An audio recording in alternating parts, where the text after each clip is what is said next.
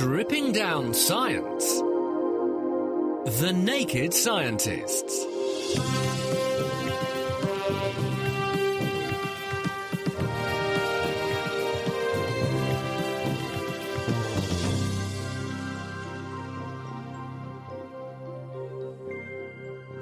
The world of bacteria goes under the microscope this week.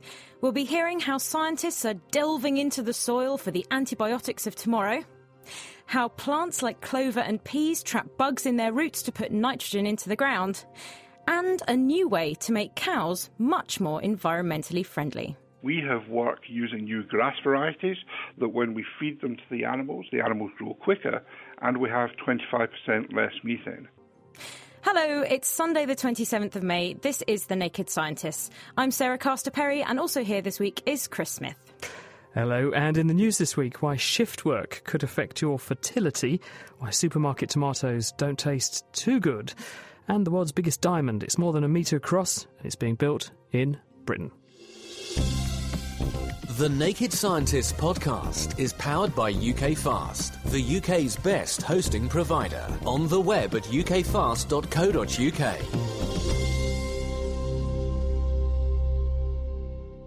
Surprising as it sounds, the majority of antibiotic drugs actually come from microbes themselves, particularly Streptomyces bacteria, which naturally live in the soil.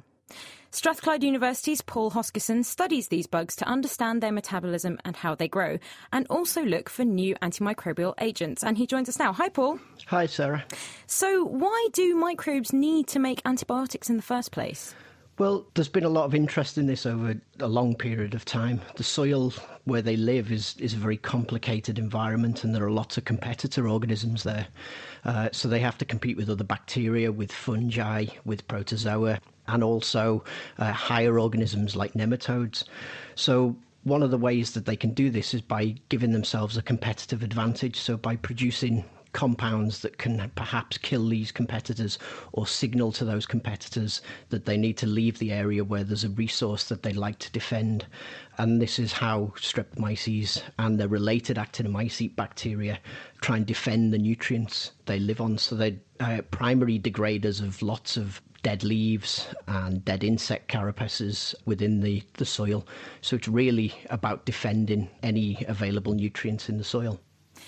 And how do they actually go about making them? What's the process? So the process is, is incredibly complicated. So in, in simple terms, they have large arrays of genes that we call biosynthetic clusters that you find within their genomes. And they take primarily carbon and, and some nitrogen molecules and they assemble these into very complicated chemical structures, which are made within the cells and then they excrete them out into the environment to act on their competitor organisms. And this can be over a range of chemical classes, some of them incredibly complicated and, and representing huge molecular masses. And I'm guessing because they're so complicated that that's why we go looking for them in bacteria and we don't try and synthesize themselves in ourselves in the lab. Yeah, absolutely. These chemical structures are often very difficult to make uh, using synthetic organic chemistry. And actually, over millions of years of evolution, these organisms have developed the chemistry and enzymes which can do these reactions very efficiently and very quickly. So the pharmaceutical factories are already out there in the soil, so we may as well go and find them. I suppose also, though, they're also not just producing these chemicals to sort of tell other microbes to get lost from their food source, they're also doing all kinds of other processes as well. How do we optimize it when we make these things, when we use these bacteria ourselves? How do we optimize that they are just making the chemicals that we want and not making all these other things that we don't necessarily find useful? we've looked for many strains over probably the last 60 or so years, and we often find a strain that makes one particular product very well. That's easy to then transfer into liquid culture and scale up into big fermentations where the organism secretes it into the media, and then we can just harvest the media, then purify the antibiotic from that.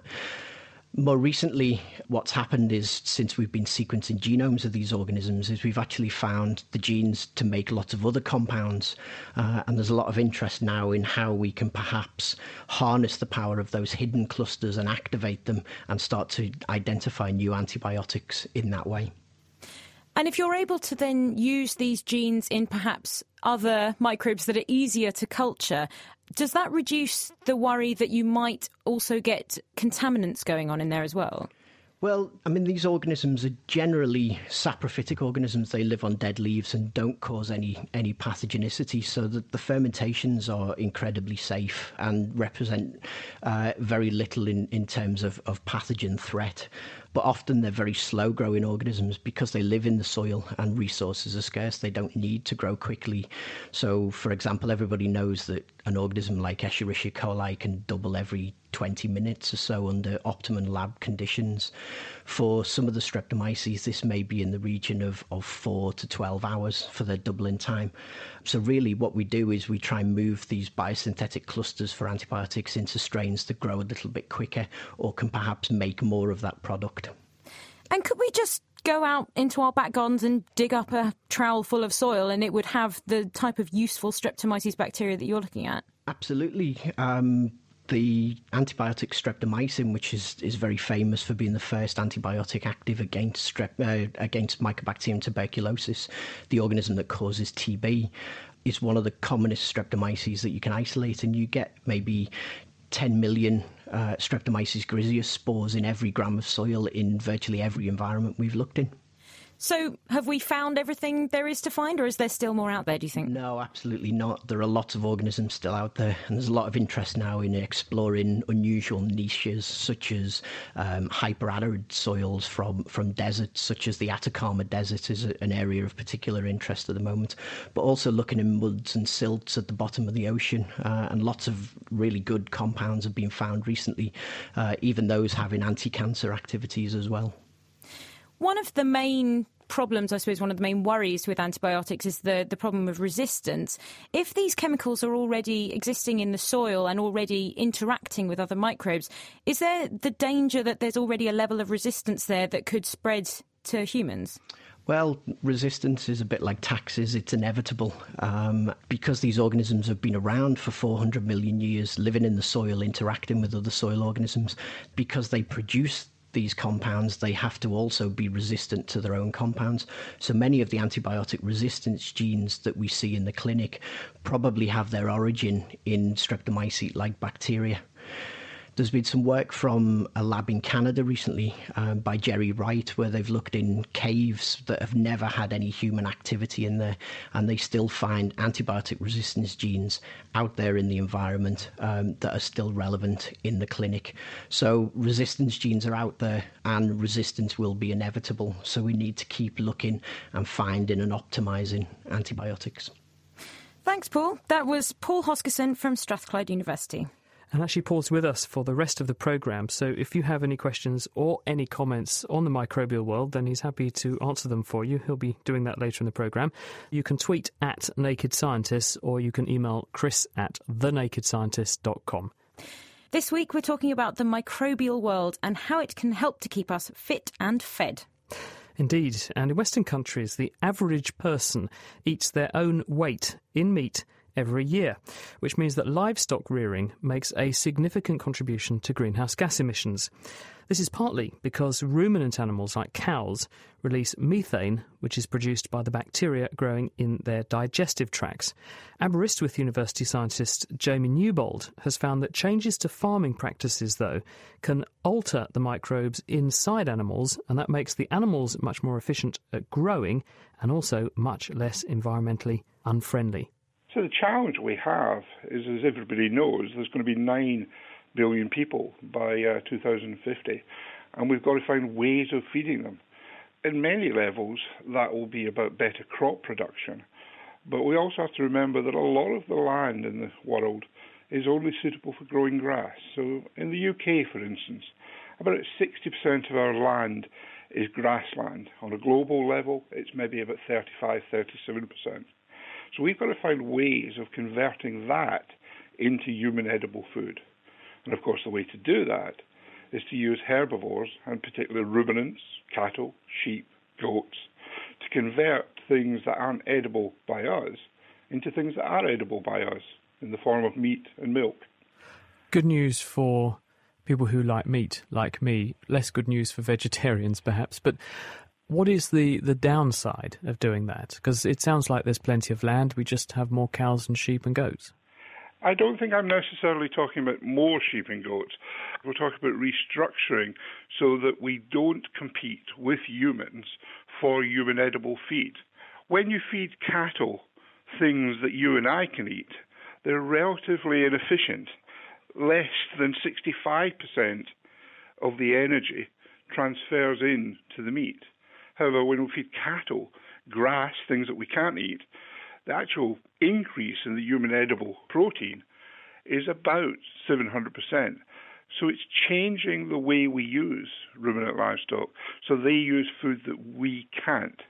Now, the challenges in doing that are to make sure it's efficient and to make sure we minimize the environmental damage associated with cattle and sheep. There are two challenges there. Let's take the first one first the efficiency. From what you've just said, though, it sounds like ruminant animals are already extremely efficient. So, how can we improve on that? Well, the rumen's a fascinating environment. To take the dairy cow, for instance, you've got a rumen there that's about 100 litres bigger. That's the size of a domestic dustbin, full of microbes, all actively degrading the food. What we need to do is make sure that that degradation is the most efficient so that we get the best transfer of the nutrients that are in the grass through the microbes and then into the animal. And in order to make that process more efficient, we've got to tweak the microbes. Or we can tweak the forage. So, what our own research is doing is trying to understand how the microbes interact with the forage so that we can advise farmers on planting the right grass that then is fermented the most efficiently in the rumen. And ultimately, trying to balance the forage with the microbes and, of course, with the host. Because the other thing we know is that the animal itself has a large degree of control on the microbial population in the gut. This is the sort of prebiotic effect, isn't it? It's in the same way that people say if you eat a lot of porridge, you have beta glucans in your diet, and this promotes the growth of healthy or so called good bacteria in your intestine. You're talking about doing a similar sort of thing with what you feed into your ruminant animals. It's a very similar concept. It's about maximising the output, and of course, as I said before, minimising the environmental issues. Well, since you've raised that, what about the fact that the microbes in cows at the moment are extremely bad for the world because they pump out huge amounts of methane? Can we do anything about that? Oh, I think we can. I think it's maybe the first point to make. It's important to remember that it's this microbial population that produces the methane, and we can do a lot to reduce that. So, for instance, we have worked using new grass varieties that when we feed them to the animals, the animals grow quicker and we have 25% less methane. Colleagues in New Zealand are working on vaccines that you can vaccinate the animal so you destroy the methanogenic archaea in the rumen and the animal produces less methane. And then, most excitingly of all, there seems to be now good evidence that methane production by ruminants is actually a heritable trait. And just in the same way that we breed for high milk production, we can probably breed for animals that produce less methane. So I think we have nutritional, we have vaccination, and we inevitably have genetic methods. Just to return to the point you were making about getting rid of the methanogens, the bacteria that make the methane in the guts of the animals, is one not necessary to have the other in the sense that it's interesting how this is such a ubiquitous trait in these animals? They produce huge amounts of methane. Is it not necessary for them to grow as efficiently as they do, to taste as tasty as they do when you send them to the abattoir and then turn them into a burger? Are we not going to end up, if we lose those microbes, with a less efficient animal in the long run? Now, you might have thought that would be so, but there have been proof of concept studies done where we've used chloroform, and chloroform is a direct analogue of methane. And although chloroform clearly is not a practical feed additive, when you add chloroform to the rumen, you switch off methane production. And us and others have done trials now showing that when you do that, you can raise methane free animals and they grow perfectly well, and the products you get out are the same.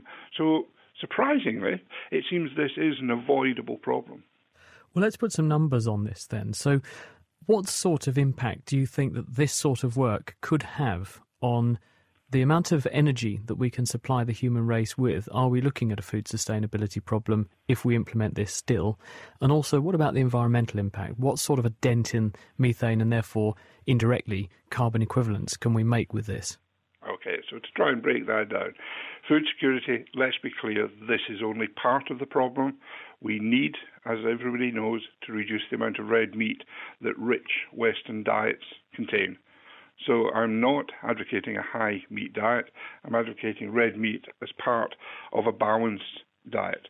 So it's only part of the solution to food security. Environmentally, just give you some ballpark figures. The average dairy cow produces about 30 litres of methane for every kilogram of dry matter it eats. Our estimates suggest that if we get farmers to manage their animals better, then if the worst farmers farmed as well as the middle farmers, we might have a 15 to 20% reduction. If everybody farmed as well as the best farmers, there might be another 10%. So a lot we can do just by advising farmers. In terms of additives, there is no magic bullet on the horizon, but there are certainly plenty of solutions that will make further reductions in the region of 20 to 25%. So we can make a real difference to the impact of the uh, greenhouse gases from ruminants. Jamie Newbold from Aberystwyth University. We've heard from uh, Paul in Warrington in Peterborough, and he says, talking of microbes and where they live, why is athlete's foot just on the feet? Why do they just live there? Well, the answer is that microbes have their own niche. There are certain places on the body where they like to be. They're optimized to grow in those places, and feet are wonderful. They have dead skin, which is a source of protein, lots of sweat, and it's warm and it's protected and it's easy to spread around because you have to put your feet on the ground when you walk about. Lifting the lab coat on the world's best science. The Naked Scientists.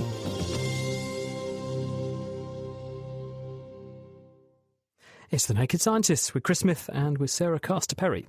Still to come, how plants like peas and clover team up with microbes to boost soil nitrogen. How does it work and how effective is it?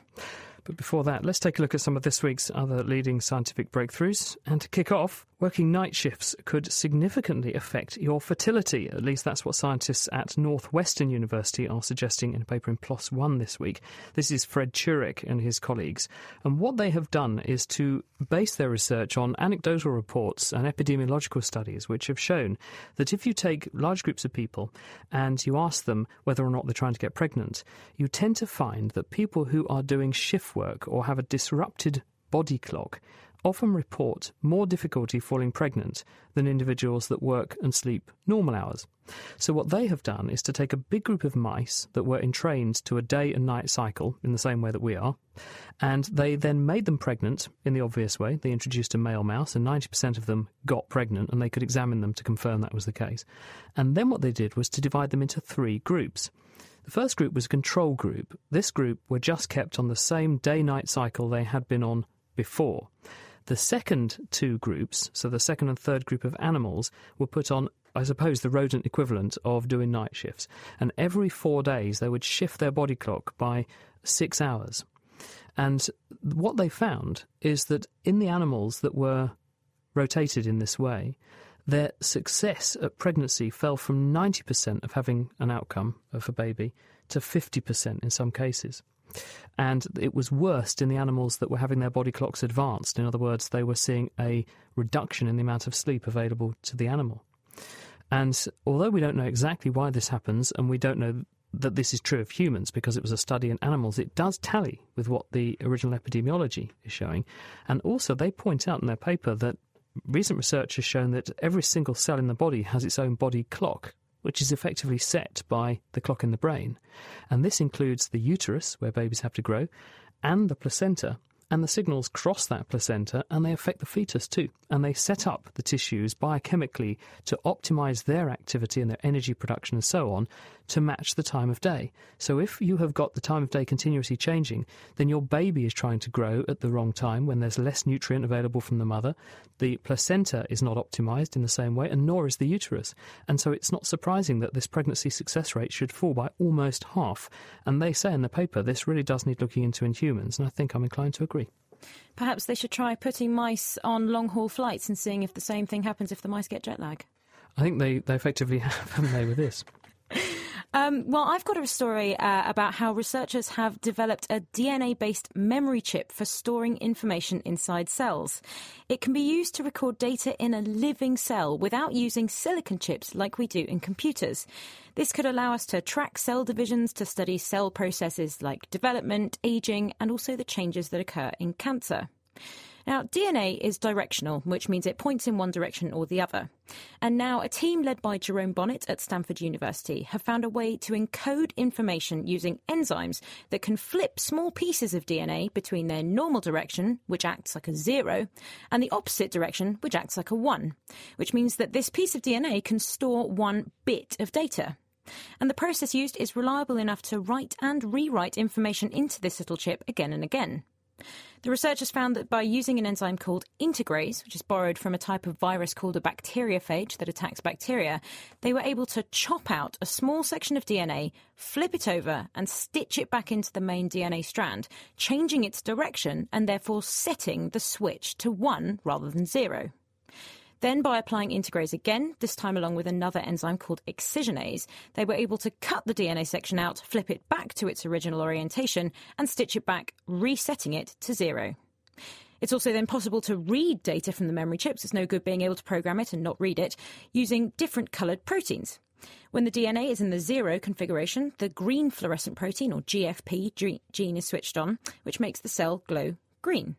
And when it's in the 1 configuration, RFP, which pre- makes a red protein, is produced, making the cell glow red. This can be used to show when a cell has undergone a particular number of cell divisions or if a particular gene in the cell has been switched on. The enzymes used are both members of a group called recombinases, and the team have dubbed this data storage system the Recombinase Addressable Data Module, or RAD for short. It's a bit of a mouthful. Now, the next step for this way of storing data is not to work out how to increase the power up to a terabyte to find a new type of computer, but to get it up to around 8 bits or a byte.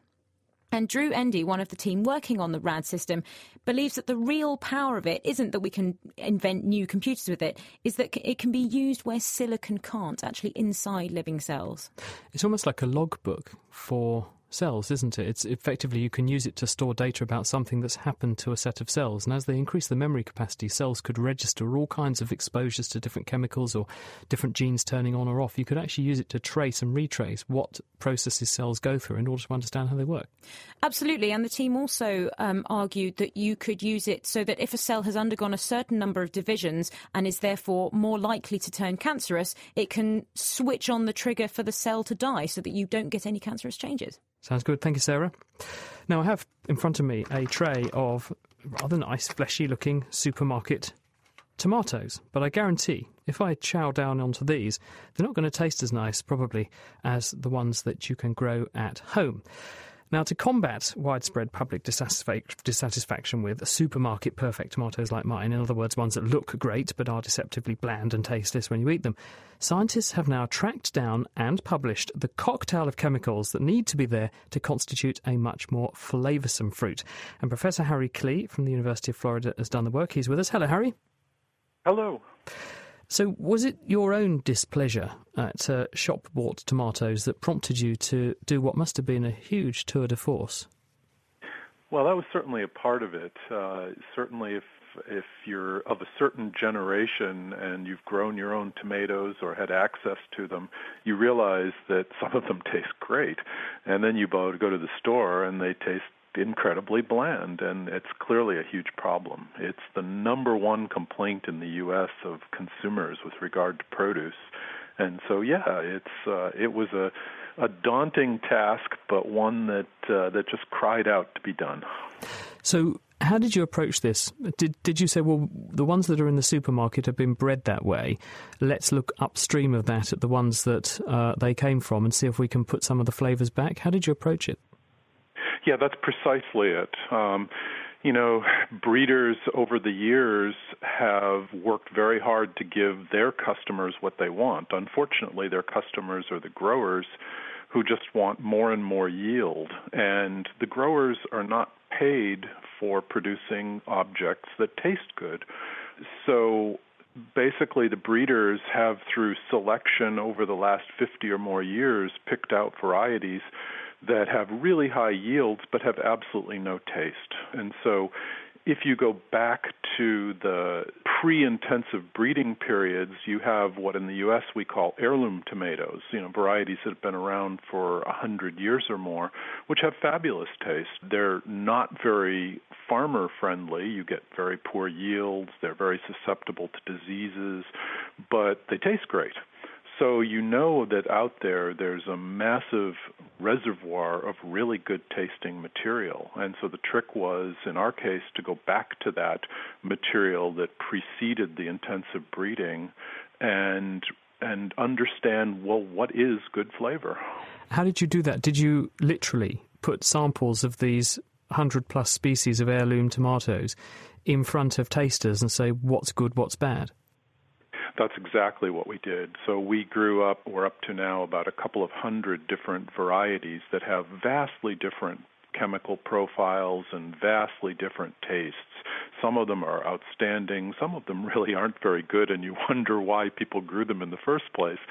But that incredible diversity that's out there gave us this this opportunity to do a big test where we could take oh, upwards of a hundred or more varieties. Basically, we gave them to a large consumer panel and said, "What do you think of them?" And then we took samples of those and ground them up and determined what chemicals related to flavor were in each of them. And basically, you can take all of that massive amount of data of chemistry and consumer preferences and through statistics you can extract out well what's in the good ones what's in the bad ones.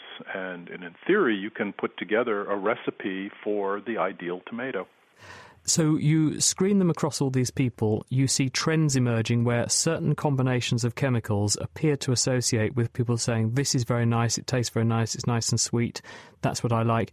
Other chemicals seem to be less important. You home in on what those chemicals are. Do you now know then exactly what constitutes the ideal tomato in terms of its chemistry?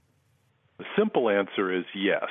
The more complex answer is there are still differences with people in terms of what individuals like. And so the way I like to describe it is to say, we can optimize for the chemical composition of a great tasting tomato. It won't necessarily be everybody's favorite, but I think everyone would say it's right up there with the very best certain individuals might like something that's a little sweeter, some individuals like some with a little more acidity to them, but by and large, yes, we can extract out the recipe for a great tasting tomato.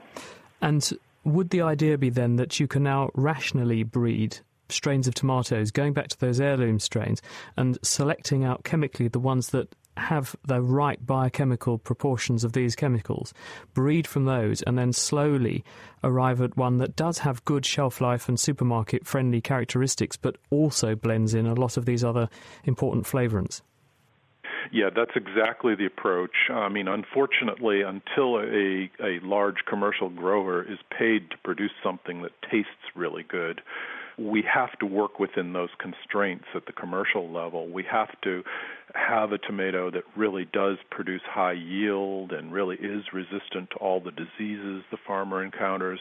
But by going back and knowing the specific chemistry of what is great taste, and, and we know that the genetics is there within the heirloom populations we just have to go back and recapture it. And that's going to take time because of those constraints of yield and disease and shelf life. But I think, you know, we know how to do it. It's, we basically have provided the roadmap for what genetics we need to combine to get the product that tastes good.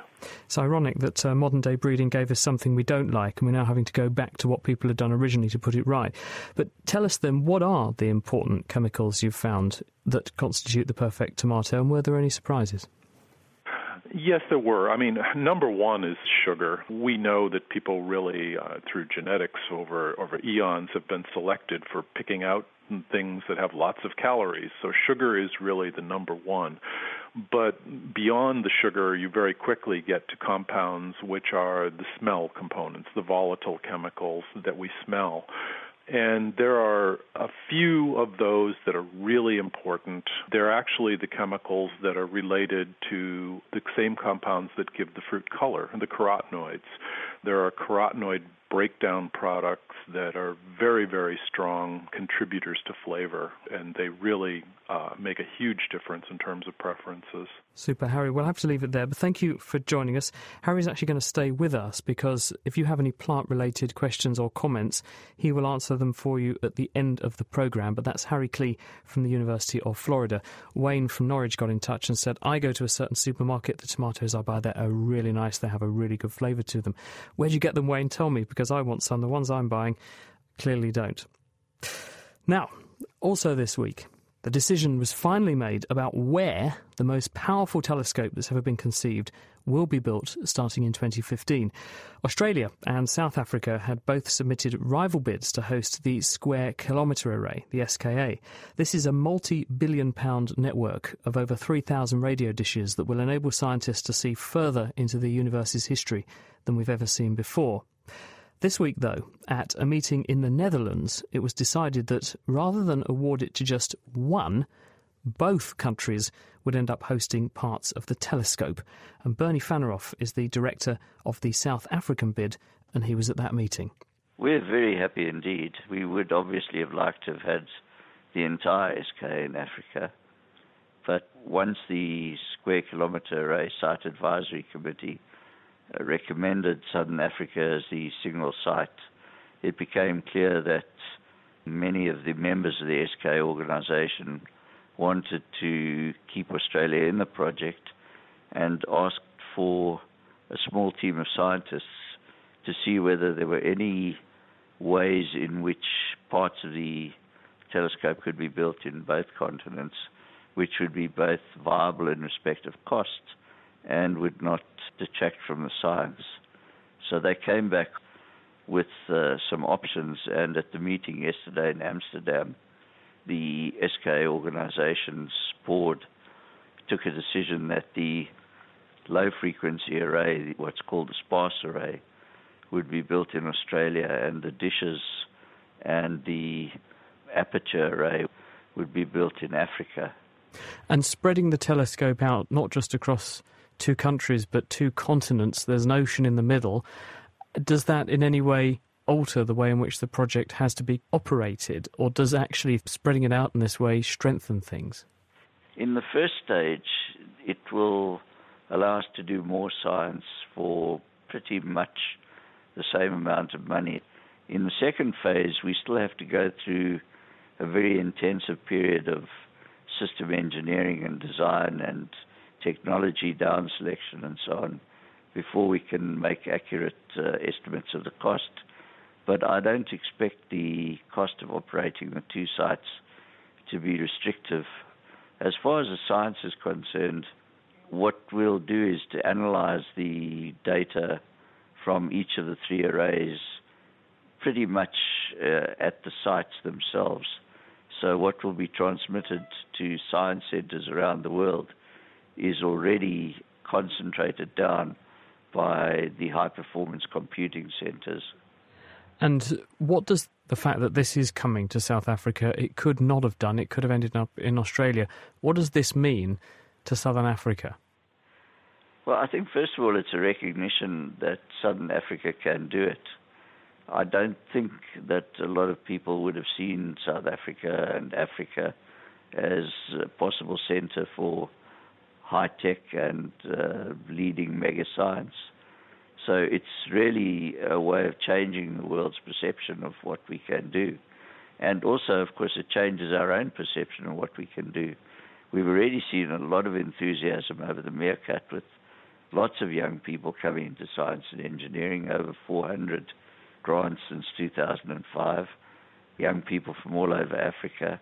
And we've seen a lot of very, very good young researchers coming from Europe and North America and other places to work in South Africa. So we expect that that'll increase. So hopefully, what we'll be able to do is to reverse the brain drain.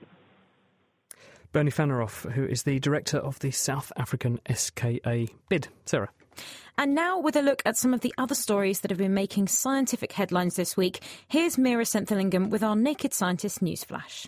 The first delivery of cargo to the International Space Station by a private company was successfully launched this week by the California based SpaceX. Their Falcon 9 rocket took off from NASA's Cape Canaveral Air Force Station in Florida on Tuesday, the 22nd of May, carrying the Dragon capsule containing supplies of meal packets, a laptop, clothes, and some student experiments, with Dragon rendezvousing with the space station on Friday. The successful return of the capsule back to Earth once it undocks at the end of the month will lead to an official contract for the company to fly 12 cargo missions to the space station in the future. NASA's Charles Bolden comments The significance of this day cannot be overstated. A private company has launched a spacecraft to the International Space Station. We're now back on the brink of a new future. A future that embraces the innovation the private sector brings to the table and a future that opens up the skies to endless possibilities. Congratulations to the SpaceX and NASA teams, and Godspeed Dragon.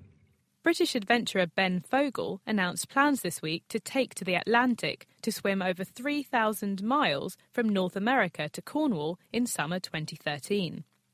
As part of the expedition, Fogle will become a human research vessel, carrying microsensors on his body to monitor marine temperatures, dissolved gases, and algae in the thin surface layer of the ocean as he swims, providing researchers at the National Oceanography Centre in Southampton with a greater insight into the air sea interface and the general state of the ocean.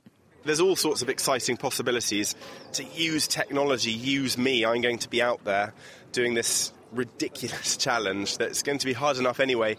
And the more useful it can be to people, the more of a drive it will be for me to keep on going. To date, everyone has felt that our oceans are unpollutable. Well, that's not true. The net results of all that pollution and the overfishing, it's a cyclical effect that will have catastrophic effects in the long term. And I think the more people that can just raise awareness of what we're doing, the better it will be for all of us. Urban gardens designed to prevent allergy flare ups in hay fever sufferers have been displayed at the Chelsea Flower Show in London this week. The exhibit, hosted by the Royal College of Pathologists, displayed two rooftop gardens, similar in appearance, but with one containing wind pollinating plants such as lavender and ferns that trigger hay fever, and the other sterilised or insect pollinating plants such as hydrangeas or Japanese maple, which don't spread pollen through the air. The exhibit aimed to raise awareness of allergies such as hay fever, which affects 20 to 30% of the UK population, as gardens in densely populated and urban environments become more popular. Peter Furness is the college's former president. Greening the urban environment is fantastic, but if you're going to do that, it's probably a good idea to be aware of the consequences you could have on the health of all the people living nearby. And respiratory allergies are a growing problem. You can have a beautiful garden with or without respiratory allergies, depending on whether that's a problem for you. There's quite a few people producing vertical green walls. It seems to be quite fashionable. And we've had them coming around saying, we need to think about this. We're putting these green walls with plants really in your face in an urban environment, and they need to realise it might be a problem. And finally, the largest model of diamond in the world is being built by scientists at the University of Kiel in celebration of the Queen's Jubilee. Standing at 2 metres in height and 1.8 metres in width, the octahedral structure uses 35,990 transparent balls representing the carbon atoms that make up diamond, held together by over 70,000 sticks, acting as the covalent bonds between them. The model will be unveiled just in time for the Jubilee in the central marketplace of the town of Uttoxeter in the UK. Graham Jones is leading the project. So, we're going to build the largest model of diamond in the world, and we wanted to get a Guinness World Record and that's forced us to go to this humongous size. So we've been working with lots of schools around the local area, local people in the town centre, putting the model together. It should hopefully be unveiled on the 2nd of June. So be sure to look out for the diamond if you pass through the town of Uttoxeter during the Jubilee weekend. That was Meera Senthilingam with our Naked Scientist newsflash. Transcripts and references for all of our news this week can be found on our website at thenakedscientist.com forward slash news. And if you can't make it to Uttoxeter, you'll be able to see pictures online after its unveiling at facebook.com slash Uttoxeter Jubilee Diamond. That's all one word. And if you can't spell Uttoxeter, it's U T T O X E T E R. Trees tend to get all of the credit for absorbing carbon dioxide from the air, but some of the tiniest plants on the planet, phytoplankton, also do a fair bit of the work. In fact, the sea is teeming with these microscopic organisms, and Katie Owen from the University of East Anglia is passionate about them. Planet Earth podcast presenter Richard Hollingham went to visit Katie on a cold and blustery beach at the UK's most easterly point, Lowestoft. You have to think of them a little bit like the grass of the sea. They're tiny, microscopic plants, sort of thinner in diameter than a strand of human hair, and you find them everywhere in seas and oceans around the world, hot, cold water. They're tiny little powerhouses. They photosynthesize, and in doing so, remove um, carbon dioxide from the atmosphere and convert it into organic carbon as part of their bodies. Okay, well, let's get a bit closer to the water, and we're not going to be able to see them, presumably, are we?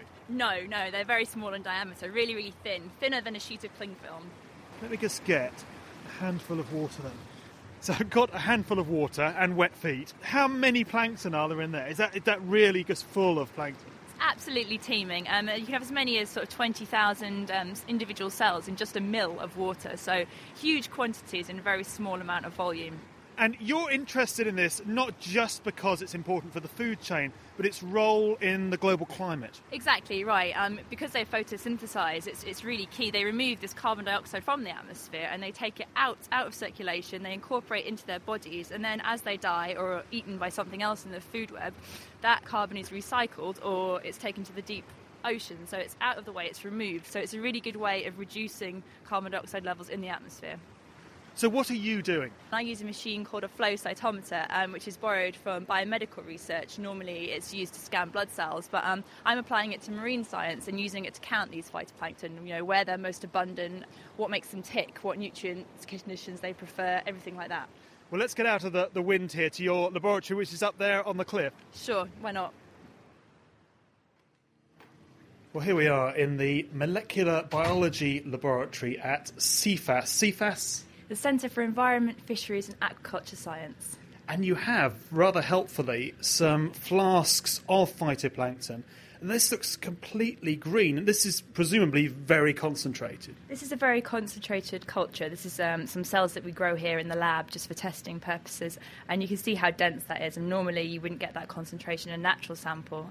And, and next to them on the laboratory bench, is this curious looking machine. It's about the size of a a beer barrel, I suppose, but with the outside exposed, and it's full of circuit boards and tubes.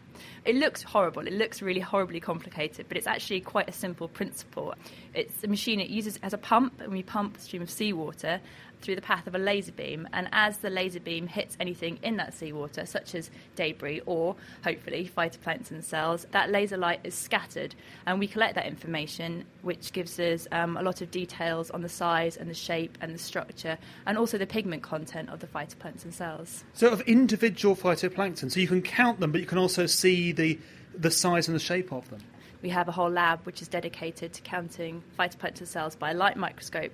But the problem with that is that it only covers a very small range of sizes, so things that we call the nano and the net plankton, which are from 20 to 200 microns. But there's a real whole wealth of phytoplankton below that size range, something called the picoplankton, which are less than three microns. So, you know, we're talking a fraction, fraction of the size of a human hair follicle and you can't see them with a light microscope, and they're just, just too small to be counted or identified accurately. So, this machine is not only capable of measuring them, we can also approximately identify them and um, do thousands of these cells within a few minutes. So, are phytoplankton something we should all learn to appreciate a lot more? Definitely. I mean, I find it amazing that things that are so small and so tiny, we know just so little about. They're so important. I mean, we sail on them, we swim amongst them every day, but we know very little information about them. So I think it's really key that they become more appreciated and loved a little bit more. Phytoplankton enthusiast Katie Owen from the University of East Anglia talking with Richard Hollingham. And you can hear more in the latest Planet Earth podcast available on our website, nakedscientist.com slash planet Earth. Reacting to the world's best science. The Naked Scientists.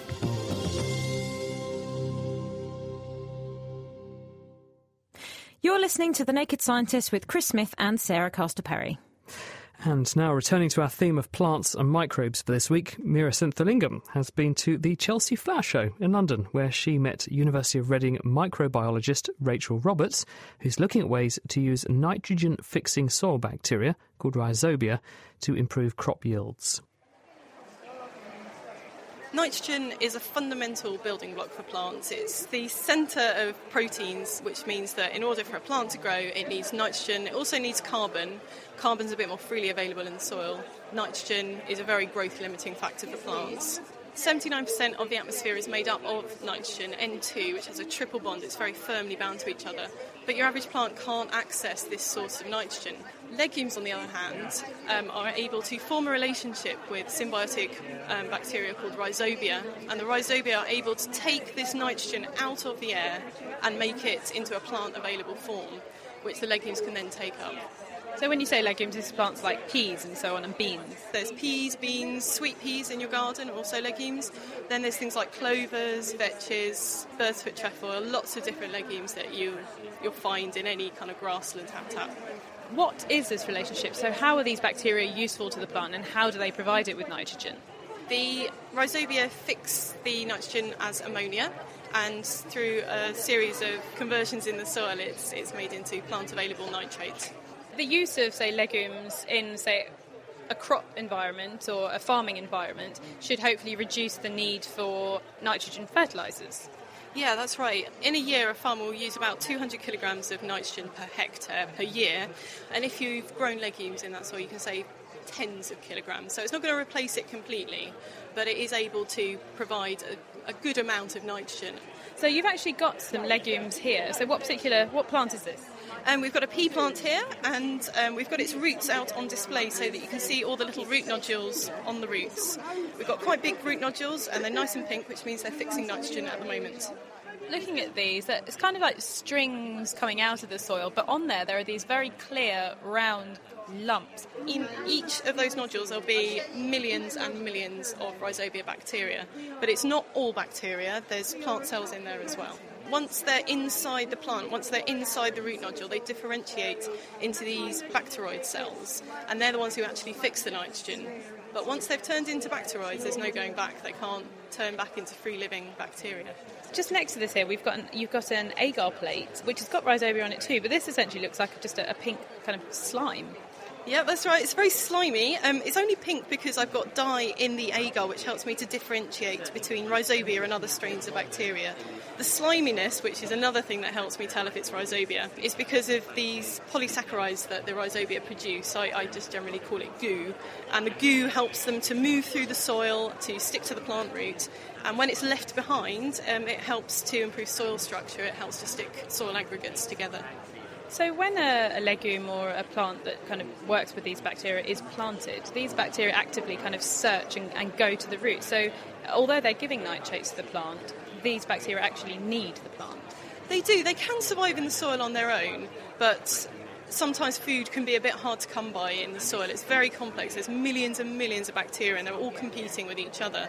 So, if a Rhizobia can find a legume root that it's compatible with. It's got a sneaky out from that hard lifestyle. It can go and get a nice cushy lifestyle. If you can find a legume root, form a relationship with it, it gets a steady supply of carbon. So, I mean, this is very much this is a pea plant you've got here, but you work your work focuses in on a very particular type of nitrogen fixing plant. Yes, that's right. I work with lucerne, which is a more agricultural plant. You probably wouldn't grow it in your garden. But if you're a farmer and you want um, to grow a legume, it's brilliant because it's very, very drought tolerant. It can have a root that can be metres deep. It can access water and nutrients from way down in the soil profile. And it also provides a very high quality feed fodder. It's very good for cattle and for horses. So farmers are already kind of using it and know about it. It's been grown in this country on and off for about the last 300 years. Farmers have been aware of it for a long time. It sort of comes in and out of fashion because it's so drought tolerant. So when the weather dries up a bit, it gets used more. But the only problem is that this lucerne plant originated in the Middle East, and that means that the rhizobia that it likes aren't necessarily in England, so we need to make sure that when it's planted, it has the right rhizobia so it can fix nitrogen. Your project now is to identify different strains of this rhizobium that are helping it to grow outside of its native region. Yeah, that's correct. I'm hoping to find different strains that they'll be subtly different, and those subtle differences will be what enable it to survive in a different habitat. How do you find this out? So, how do you decipher what bacteria are going to work where? So, what I've been doing is I've been collecting soil from various farm sites, and then I grow up these legumes, add some of the soil to catch the rhizobia out of the soil into a, a, root nodule on a plant, and then I take that root nodule, squish it, plate it up so it goes all goopy on agar, and then I try and find out what it is using um, genetic techniques. So, what stage are you at with this now? Do you have um, some strains that you've identified? At the moment, I have a freezer full of rhizobia strains that I've isolated from plants that I've grown. So I know that they're strains that work with lucerne. The next stage will be to find out how they're differing. And what's the kind of long term aim with this really? Is it to improve, say, crop yields in the future? My, my hope would be that, say, you've got a farmer who thinks my land is getting quite dry at times, I'd quite like to grow a a legume that is going to be stable under drought conditions. But I don't live in an area that has really grown lucerne before, and I want to be able to matchmake the, um, the rhizobia that they need with this soil that they have and find a useful strain that will help lucerne grow there. So it's really just matching the bacteria to the plant and to the setting all in one go. And, and will it just be as simple as knowing the soil type and therefore adding the right bacteria, the right rhizobia to it?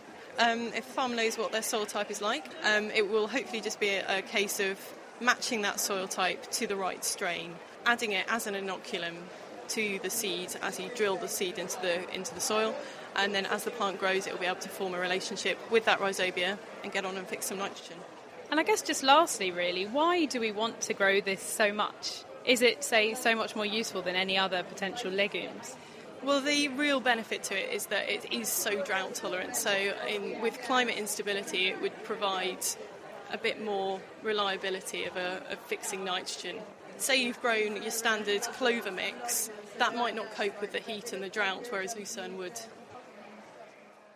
That was Reading University's Rachel Roberts. She was talking with Meera Senthilingam at an exhibit assembled by the Society for General Microbiology at the Chelsea Flower Show in London this week. And plants also rely on fungi for food. And if you'd like to find out a bit more about that and more about fungi in general, check out the latest Naked Science scrapbook video. That's at thenakedscientist.com forward slash scrapbook. And you're listening to The Naked Scientists with Chris Smith and Sarah Castor Perry. This week we're exploring the world of plants and microbes. Our guests, the University of Strathclyde microbiologist Paul Hoskisson and also Professor Harry Klee from the University of Florida, our resident tomato plant expert. And on the subject of tomato plants, we heard from Peter in Black Notley, and he said, What about the growing medium? How does that affect the flavour? He grew some tomatoes in normal soil. They tasted fantastic. His son grew the same tomato plant, but used compost. Tasted rubbish, apparently. Harry, is that true? Soil makes all the difference? Oh, yeah, it makes a huge difference. Uh, most of the commercial tomatoes are actually grown in greenhouses hydroponically, so they don't even have any soil, and it does impact it. Uh, wine growers have known this, uh, wine grape growers rather, have known this for years. Uh, we heard from Steve. He sent this question in. I think this is probably one for you, Paul. As I understand it, there's some concern with too much antibiotics being used in cattle and so on. My question is can those antibiotics carry over to humans, particularly if the meat is cooked? In other words, does cooking the meat from an animal that's had a bit much antibiotics, does the cooking destroy the antibiotic or make it ineffective in humans so as we don't inadvertently give the bacteria opportunity for resistance? Paul, your thoughts? So, a lot of antibiotics are, are, heat labile, so they're destroyed by the cooking process. But often now there's there's a lot more regulation in terms of using antibiotics in veterinary medicine, so there's no overlap with, with human antibiotics or as little as possible. What about the implication of using antibiotics in terms of it's not just this country, but other countries often put antibiotics into their animals? What are the implications for resistance and the spread of resistant organisms into humans because of that practice? There is a lot of evidence to suggest that some of the antibiotic resistant staphylococci acquired the resistance mechanisms from related organisms that were found in cattle, possibly due to the use of, of antibiotics in those animals. However, there's been a lot of re- tighter regulation across the world now as people realise that this was a, a possible um, outcome. Sarah. Very quickly, Harry, I've got a question for you from Andrew Reitemeyer on Facebook. He mentions that uh, plants release defensive chemicals when attacked by insects and slugs and things. And he asks, are any of these chemicals of a benefit to us when we eat them? Oh yes, definitely. The classic ones are the brassicas, uh, things like broccoli, onions as well. A lot of the compounds that really give them their distinct flavors are actually defense compounds or breakdown products from defense compounds. So, yeah, they have a huge impact on the quality of what you're eating. So, a few slugs are good. Just make sure you brush them off before you finally actually eat the food. Thank you very much, Harry. Sarah. And now we find out what's been making its way down the motorway with Hannah Critchlow. The Naked Scientist's Question of the Week, brought to you in association with the How to Wisman Foundation, supporting science and education from Alpha to Omega. This week, we find out what's been flourishing in central reservations up and down the country. Dear Naked Scientist, my name is Edward Draper. All along the major roads of the UK, you can see little white flowers appearing. And if you stop and look, you can see that it's a form of scurvy grass. Now, this is a beach plant, and it's found a successful niche of the first few inches from the road. And I'm sure this is partly due to salting the roads. But my question is given how widespread this flower is, how did it get there? Love to hear an answer. Thank you. So, how has a species so successfully infiltrated the verges of the UK road systems? With the answer is Guy Barter, Chief Horticultural Advisor at the Royal Horticultural Society. We think the plant in question is a native, despite its name, Cochlearia danica, or Danish scurvy grass. It's not actually a grass, but it's related to the cabbage family and known to be a halophyte. That's a plant that grows in the presence of some salt. It's well known to spread along roads, often at a remarkable rate per year, where presumably the turbulence of passing vehicles helps shift the seeds. It's a recent example of the many instances where human activity helps plants spread. Danish scurvy grass is an annual that thrives on well drained but not too dry sunny soil, so runoff from roads would suit it well, as would the often rubble like soil beside motorways. It tolerates coastal soil, so it's well adapted to high salt levels besides roads. The seeds ripen in late summer and disperse at that season. The young leaves are actually edible, cooked or raw, but apparently have a pungent flavour. It's rich in vitamin C, lack of which causes scurvy, However, the dust and the dirt beside roads would make me think twice before picking any. So, this salt loving vitamin C rich grass, traditionally eaten by scurvy threatened sailors, is spreading along the major roads of central England. Rock salt, carved from underground mines, is sprinkled on the roads by gritters in the wintertime, and this creates conditions similar to the scurvy grass's normal saline coastal habitat. I spoke with Cambridge County Council, and they go out between 30 and 40 times a year to deliver 200 tonnes of rock salt, each time spreading it along 2,200 miles of roads across the county. That's 90 kilograms of salt per mile, or about 10 teaspoons of salt per metre of road.